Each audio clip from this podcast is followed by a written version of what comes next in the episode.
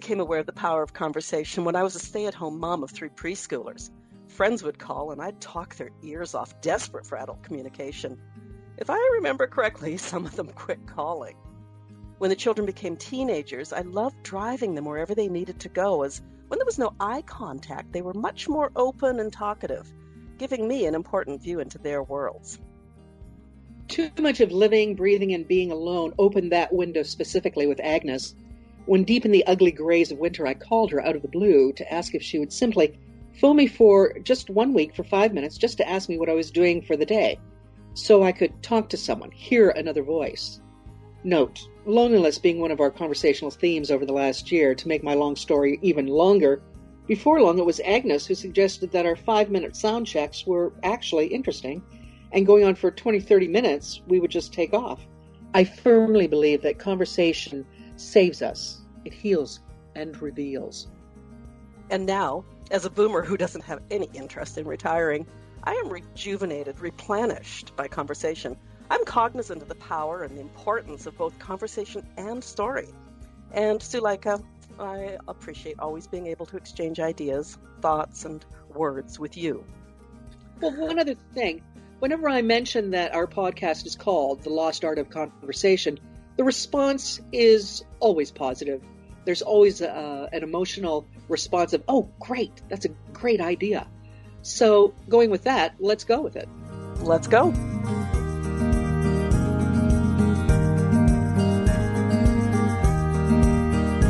Good morning, podcast listeners who recognize that intro.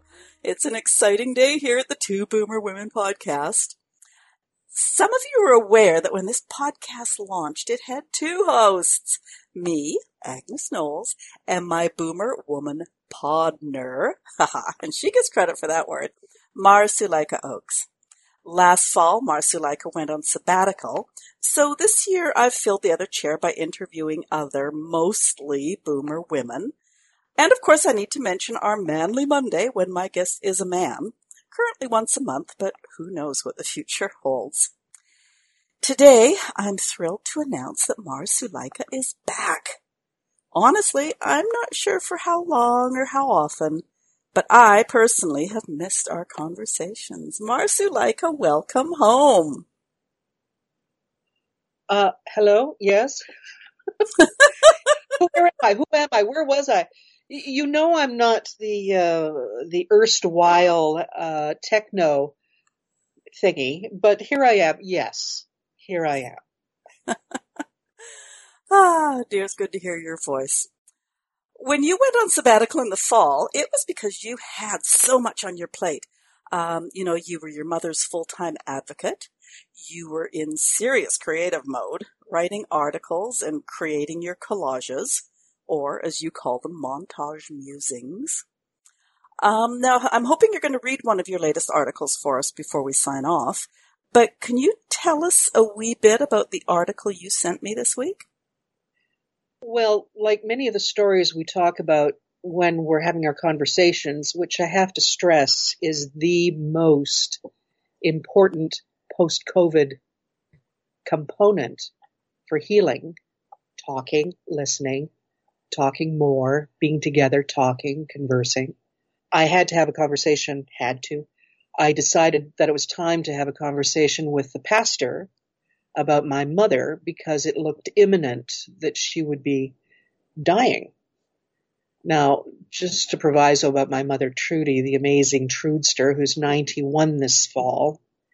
Uh, she went from uh, emergency oxygen to St. Paul's Hospital, to ICU, to palliative, back home at Harrow Park Center, all in three weeks. And yesterday when I saw her, she got up in her wheelchair. We went outside. She sat with the ladies in the lounge. She's back. but at the beginning, it's like everything we talk about when we do our podcast. The things that come up, no, are going to come up.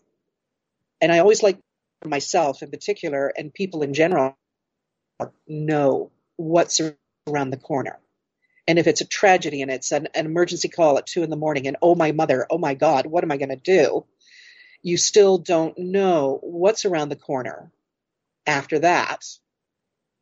So, uh, getting back to the reason that I wanted to get together with you with a new series of stories, I phoned the pastor in Saskatchewan because he's always been there for the last 30 years. Now, 30 years ago, I did a story, uh, but in those 30 years, we kept in touch. And I don't call regularly. It's not once a month, but I called him and I said, Pastor Shane, it might be time for you to be here for my mother. But in the meantime, I need some kind of spiritual guidance. Oh, that word, spiritual guidance. I need to talk to somebody who understands the mysteries that I don't. The passing, the leaving, the letting go, the dying thing, the uh, the death doula thing, the, the the life thing. And so we talked. And in that conversation, he reminded me uh, of something, and it was so so beautiful. It was that serendipitous thing, again, that you and I bump into when we do podcasts, and you bump into when you talk to people, and I do. It's that bit of serendipity, that bit of magic, whatever it is, the vowels and the consonants of words and sentences that mean something. And then you take those words and uh, develop it into something else. For me, I'm a writer. Uh, for other people, they instigate things, they initiate things. They, hey, this is a great idea. Let's do this. For you, you have that talent of taking stuff and creating it on tangible platforms. Now, I just use the word platforms only because of you. I would never know that word. But what I'm trying to get at is that um, talking, listening, and reacting is how we move on, how we move forward. Yeah, and, and I do want to just put a qualification in there because uh, for those listeners who perhaps don't know you and certainly don't know your mother, when we talk about the Trudster and being close to death, and then we laugh because she's, or chuckle, shall I say, because she's back home out in the courtyard with her friends. It's because this woman is amazing.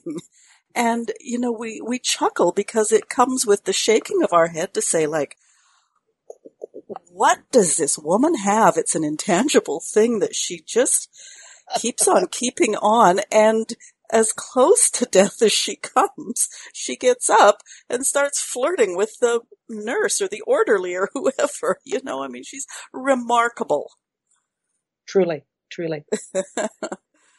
okay, so just just going back to the article, I read it. In hindsight, you were the obvious person to send for that particular story. How, how did you get that assignment?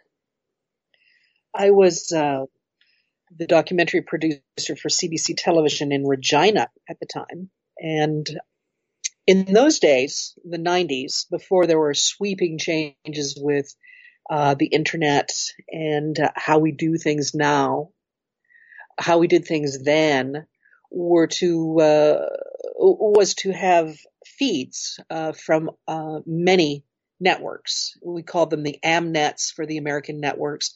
We'd get feeds from ABC, NBC, CBS, uh, the three major, the four major uh, stations, networks at the time. And we would pick and choose, and that's how we developed our newscast. Most people know that.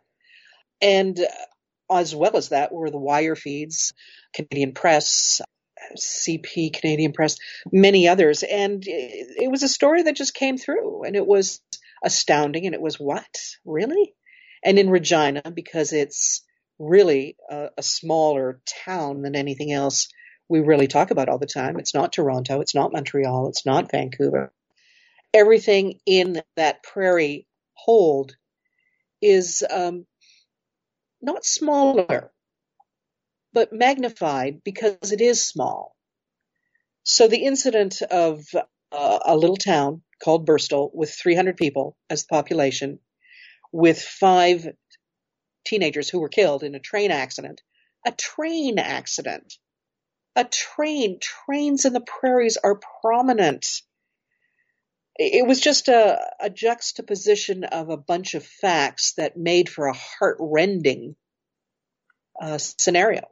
And so it caught my attention because my husband had just died eight months earlier and I uh, felt it.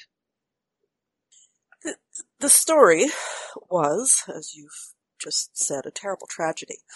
You say in your article, and I'm going to quote this, I did not want to be one of those TV producers who rushed out to get the footage of five coffins, ramming a microphone in the face of people with, How do you feel? Now, I've heard that and I hate it. You know, it, it's a tragedy that affects a person to the very core of their being. There are no words. You know, so get that frickin' microphone out of my face and you out of my sight. You know, and you knew not to do that. What did your heart tell you to do instead? Like, why did the parents of these children decide to speak with you? Going back just for a sentence about what you just said about that particular motive, motivated sentence, a lot of broadcasters still use. It's because I heard it so many times in 1995 that I resolved not to ever use it. And here we are, what, 25 years later and we still hear it. But that's beside the point. Why did they decide to speak to me? Well, first, I spoke to the pastor. I called the pastor when all the other networks were rushing over to this little town to get the story. Oh my God, five coffins, five families, five people, five, oh dear, oh dear. And it's that wringing of your hands in this desperate, gotta get it news orientation that is still so irritating and still done. We're still chasing ambulances and fires because they're visual, they're television, instead of the story. But the story to me was listening to these people all together in a small town who knew everybody and everybody knew them with one pastor, only one church that had to orchestrate and organize all of these details of death. So when I talked to him, he was my gatekeeper. And I say gatekeeper now as sort of a cold, clinical, technical term, but really he was the man who had it all in his hands. And I said right off the top, I don't want to talk to you right now. I know that you're going through a lot, and every other newspaper and magazine and uh, television network will be there. But I don't want to do that. I just want you to know my name so that when I call you in six months, we can have another conversation. He was so grateful. It was his first job. He had just gotten out of seminary school. He was bewildered. The whole thing was just overwhelming. He said, Thank you, thank you so much for understanding. And I said, Please know that my heart is with you we'll talk in six months. And I literally stopped it. My executive producer at the time was a little pissed. May I say that word? I just did. because it was, get the story, get the story. And I said, no, don't. Don't get the story. Get the heartbeat. Because everybody in the world knows what it's like to lose someone, a daughter, a son, a mother, a father, but for a community, that's a different thing because it goes deeper. There's so, and look at the world after 25 years. Every day you can't escape a news story about some tragedy that befalls 20, 30, 40, 600 people in a community, wherever it is, all over the world. That's what we have now. It doesn't make the grieving, letting go process any easier, any simpler because grieving is part of life and what you did in your life when you loved. Yeah, and then and when love doesn't, I guess it changes, but it doesn't go away just because they're oh. not here. That's true. Now, what a lot of our listeners won't know is that I'm also your web diva. My term. My term you get Podner, I get WebDiva. And we will share your website information before we close. Now, on the website, you say, and I'm going to quote again, I, get these little air quotes happening in my office here. My talents have always been achieving the get interview. I bring to the table the ability to find the one person who tells the story to you because you endear their trust. They go on camera without the camouflage of being in shadow to share their most heartbreaking life episodes. That's an amazing talent. And unfortunately, as we've just discussed, uh, an all too rare talent. Are there tangible traits, experiences? Like, like, what explains that ability that you have? I don't know exactly. Know. Uh, being a very shy personality, yes, believe it or not. My go-to first position since the age of five is to watch and listen first. And so that has developed uh, through high school, college, choosing a career as a journalist, because knowing and understanding things is uh, one of my key interests in life. So it, it all goes back to that. It goes back to to listening, and that's such a that's such a t-shirt saying or a, a license plate saying, "Oh, listening. Oh, it's so important." Uh, but it, it's really about listening to the world around you and connecting inside yourself first with the situation or the person or the scenario. And then second, communicating to that person scenario. It has to mean something to you first. Again, because my husband had just died and he died in my arms. I did none of the hospital thing. I did it all with him at home and I'm grateful. It was a profound experience. But because of that experience, I was able to comprehend, see, sense uh, the tragedy of Burstall, Saskatchewan. So it's connecting inside yourself. It's knowing yourself. To the known self be true, and it therefore will follow that. Though therefore canst be false to any man. I screwed up Shakespeare, but you know what I'm talking about. You you have to know who you are in terms of the world, and that's not a pompous statement. It's how you get through walking through a traffic light to get to the other side. You have to know something. And so listening is there, connecting with yourself is second, and communicating with the other is the third part. I'm going to go out on a limb here too and say that, you know, it's the difference between hearing and listening. And yeah. in your case, it sounds like you listen with all of your senses. And, you know, I think so many people whether they're interviewers or news, like reporters that have to get the story, they go in with their own agenda. So they move on to the next question or statement without realizing what's just been said and that that is the real moment. So it's not, it, it becomes about the reporter's agenda, not the interviewee's words. Well, you know, this this gets into a theme of mine that I I do pounce on quite regularly actually. I am so tired of reporters saying, "Here we are. This is me. Look at me. Oh, I'm telling the story. Please shut up. Show the story. Indicate the story. You're not a star. We've made stars out of people who once reported the news, told the news, uh, explained the news. Now we're stars. Everybody's a star. Oh, look at me. And that's celebrity culture. That's what we're talking about. Celebrity culture in broadcasting. And it's damn irritating. What can I say? We live in a celebrity world, a celebrity culture that has drafted itself into the mindset of everyday thinking. Everybody's a star. Everybody's got an Instagram. Everybody's look at me, my selfie, me, me, me. Look what I eat. Here it is on my Facebook. Okay. But it's not reporting. It's not storytelling. So yeah, that is a, a tendency in today's world. How do you get around it? I don't know. I think the more authentic, I would like to believe that the more authentic we are, that word accurate, honest, uh, has meaning one on one.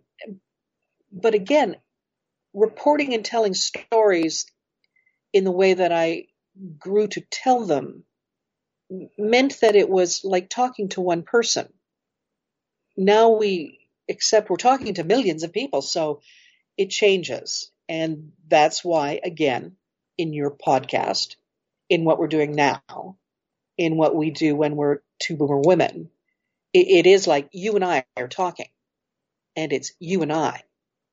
And uh, good stories are about me telling a story to you or whoever that audience is.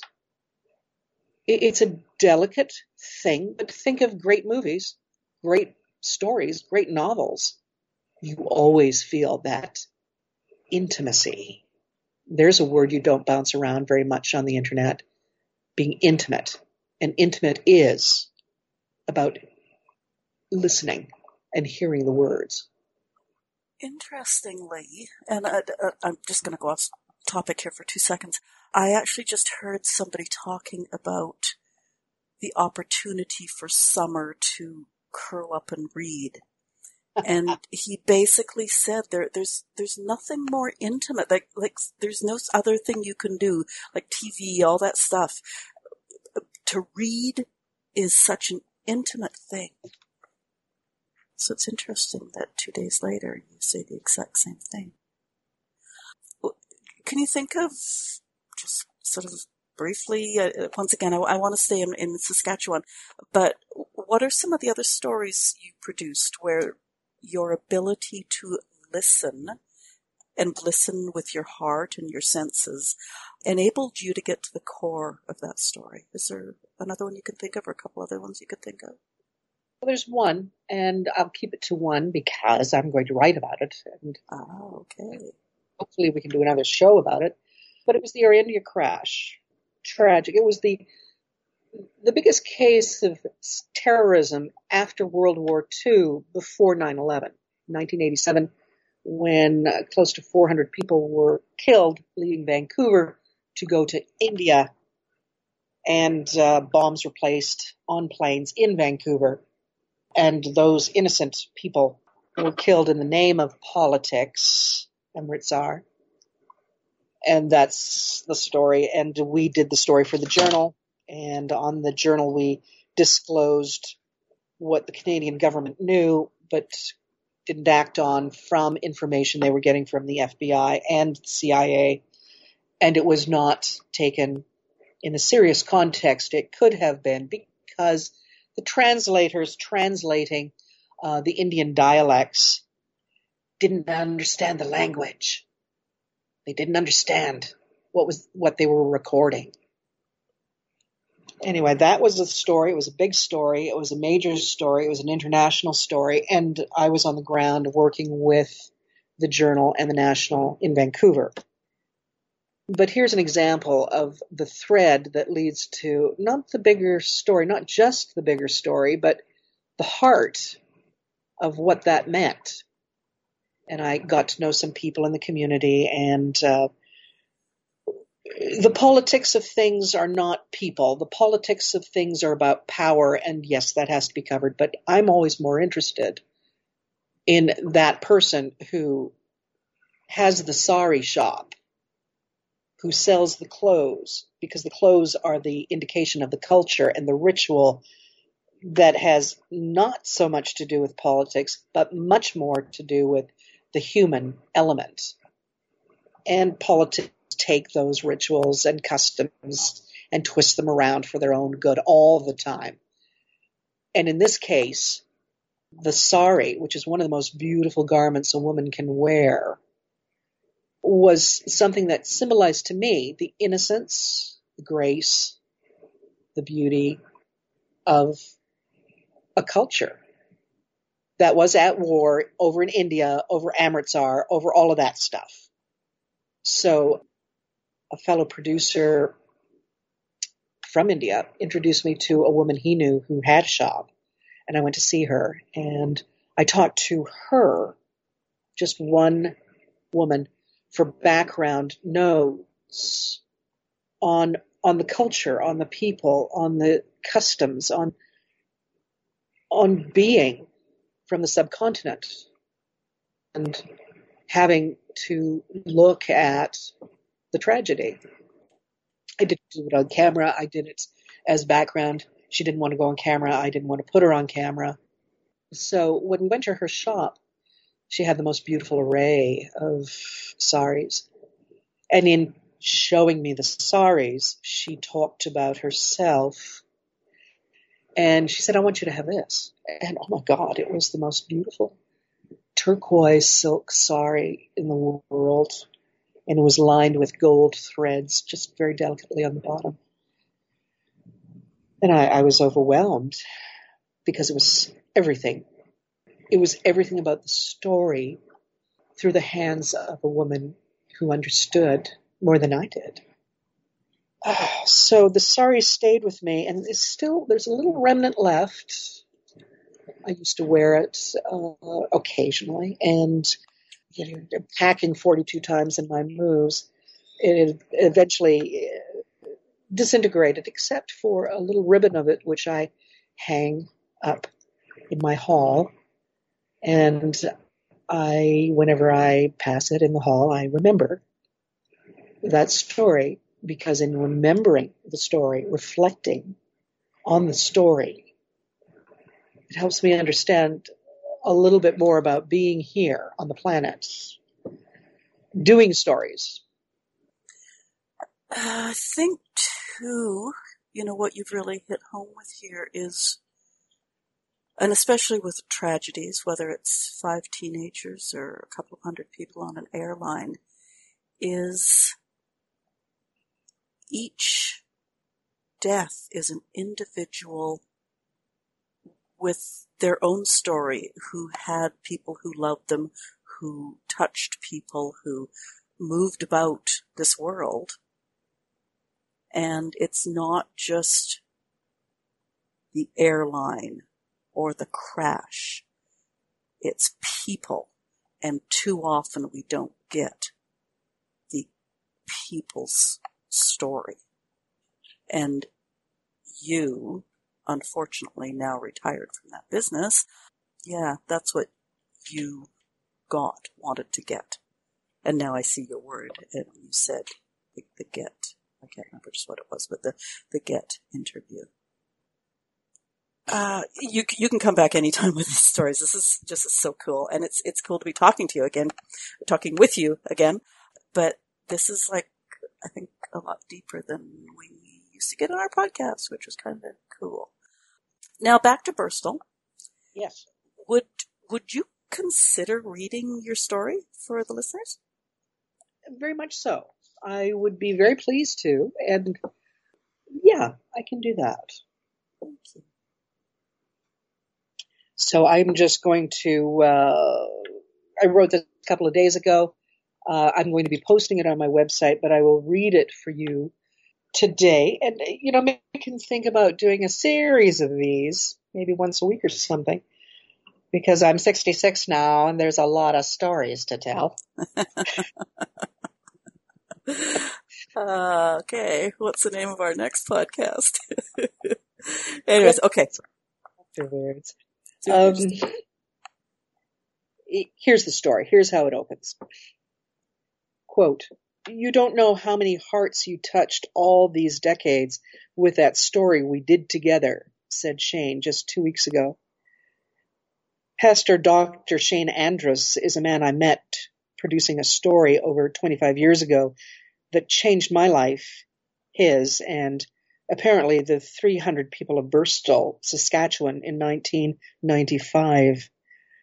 I had called him out of the blue this past week because my 90 year old mother had gone from being in hospital emergency to ICU to palliative care all in the span of three weeks. And I was seeking the kind of spiritual guidance one does from a pastor when you've gone several decades without any.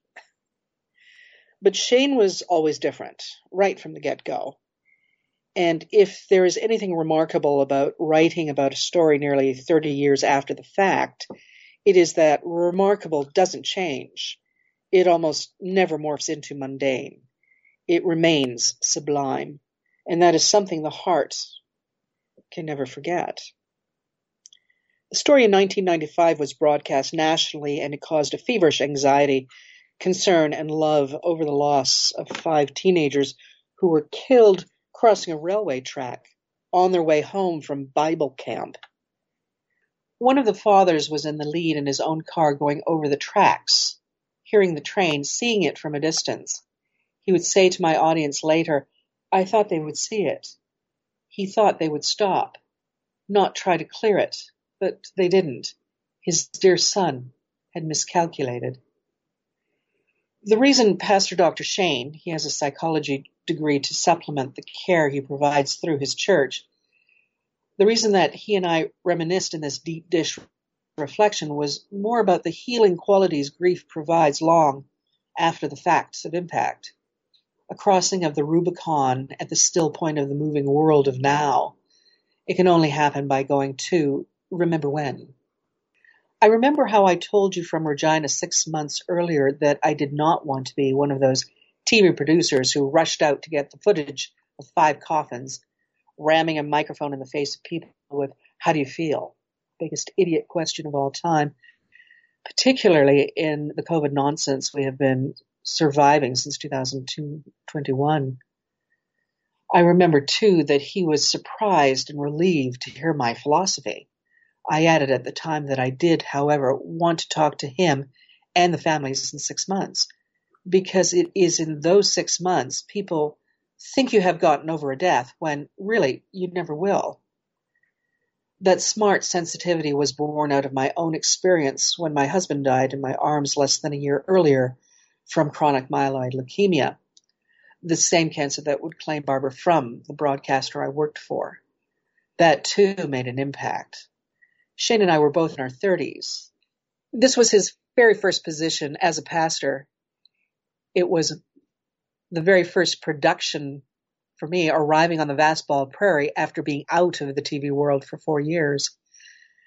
You know, one of my favorite stories from that period, I told him, was when the CBC network decided they loved the idea of telling the story for the ever fateful, totally ridiculous ratings period always a stranglehold on creativity, especially these days. So you and I had talked, and yeah, families would all talk to us on camera.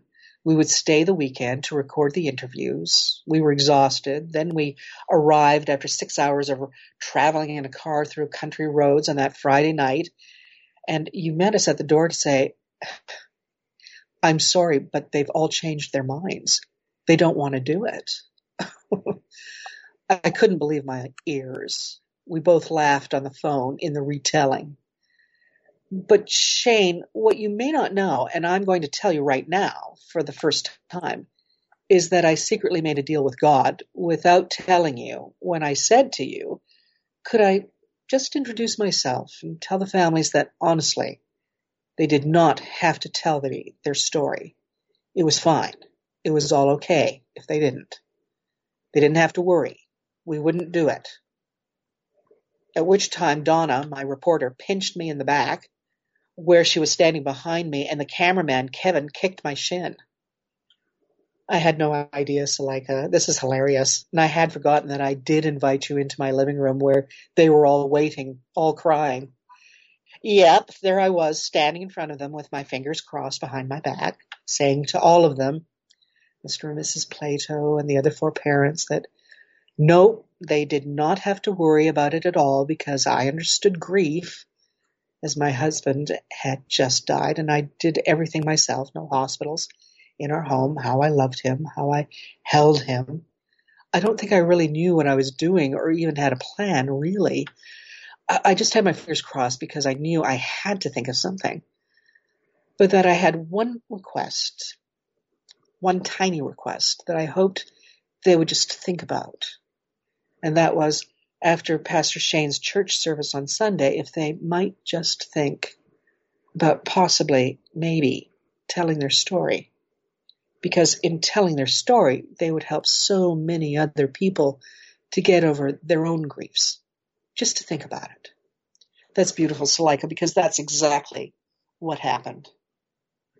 At a price, I said, I sure got hell for it from Donna and Kevin, and who were worried all Saturday and Sunday morning about whether or not we had the story when I knew it was really the heart of these people themselves that was the total point of even being there. But we got the story, we got the heart, and we even won an award from the prestigious 44th annual Columbus International Film Festival, just for the ratings. This is one of my top 10 stories because you don't know at the time you are doing something what effect will leave its permanent stain on your very soul until you were 30 years distanced from it. I'm lucky to have lived it. And I'm lucky now, proceeding into another story of loss, the eventual one of my mother, June 22nd, 2021. I can see how you've remained friends with Pastor Shane. Well, uh, maybe friends is a little loosey goosey, but remained in contact with him. You know, because both of your souls were touched yeah. by the tragedy. You both had, you know, the, the best of fa- for the families in their, in your thoughts, even if you were colluding to a certain extent. No. I can only imagine what other relationships you've formed throughout your career. That's pretty amazing. Thank you. Uh, I thank you for. Yeah, no, no. I was just gonna say, I, I, I, I don't know what else. Like, I, I wanted to sort of end on the story, if that's okay, because it, it was so impactful when I read it. It was just like, oh my god, like from start to finish, it just touched me. So we've got it now recorded that you are going to come back. Yes. More stories. Yes. All right. In that case, could you tell our listeners where they can find out more about Mar Suleika Oakes? Yes, I can do that. The story goddess is me. And you can find me at thestorygoddess.ca. You know, I'm holding back a laugh because there have been times when you've gone dot com and I go, no! I know. I know. That's why I very carefully, very carefully said it slowly because I, I always have to double check myself because I, I, never talk about it. I, I never, I, I don't answer phone calls all day saying this is who I am, storygoddess.ca. I, I don't do that. so when you ask me, I'm always, yes. Yeah. Well, I know you have that t-shirt that says, I am the storygoddess.ca. I'm joking. That's fun. Yeah. Oh, what a treat to have you back today. Thank you. Before we do actually sign off, I am going to remind our listeners that I don't know. I should quit slapping my legs when I talk to people because it comes through. But, uh, you know, if you've got something to say about the episode, you can leave your comments either way. You do listen to podcasts and that seems to be growing these days. Or you can go to twoboomerwomen.com forward slash join dash the dash conversation. Remember our Manly Mondays on the last Monday of every month, so spread the word, bring a few men into the fold. It's okay, they're welcome. And uh, tune in for more of Marsuleika's stories. Uh, she'll be in the title of the episode. Thank you for this. Thank you. Have a great rest of week. Will do. Bye. Bye.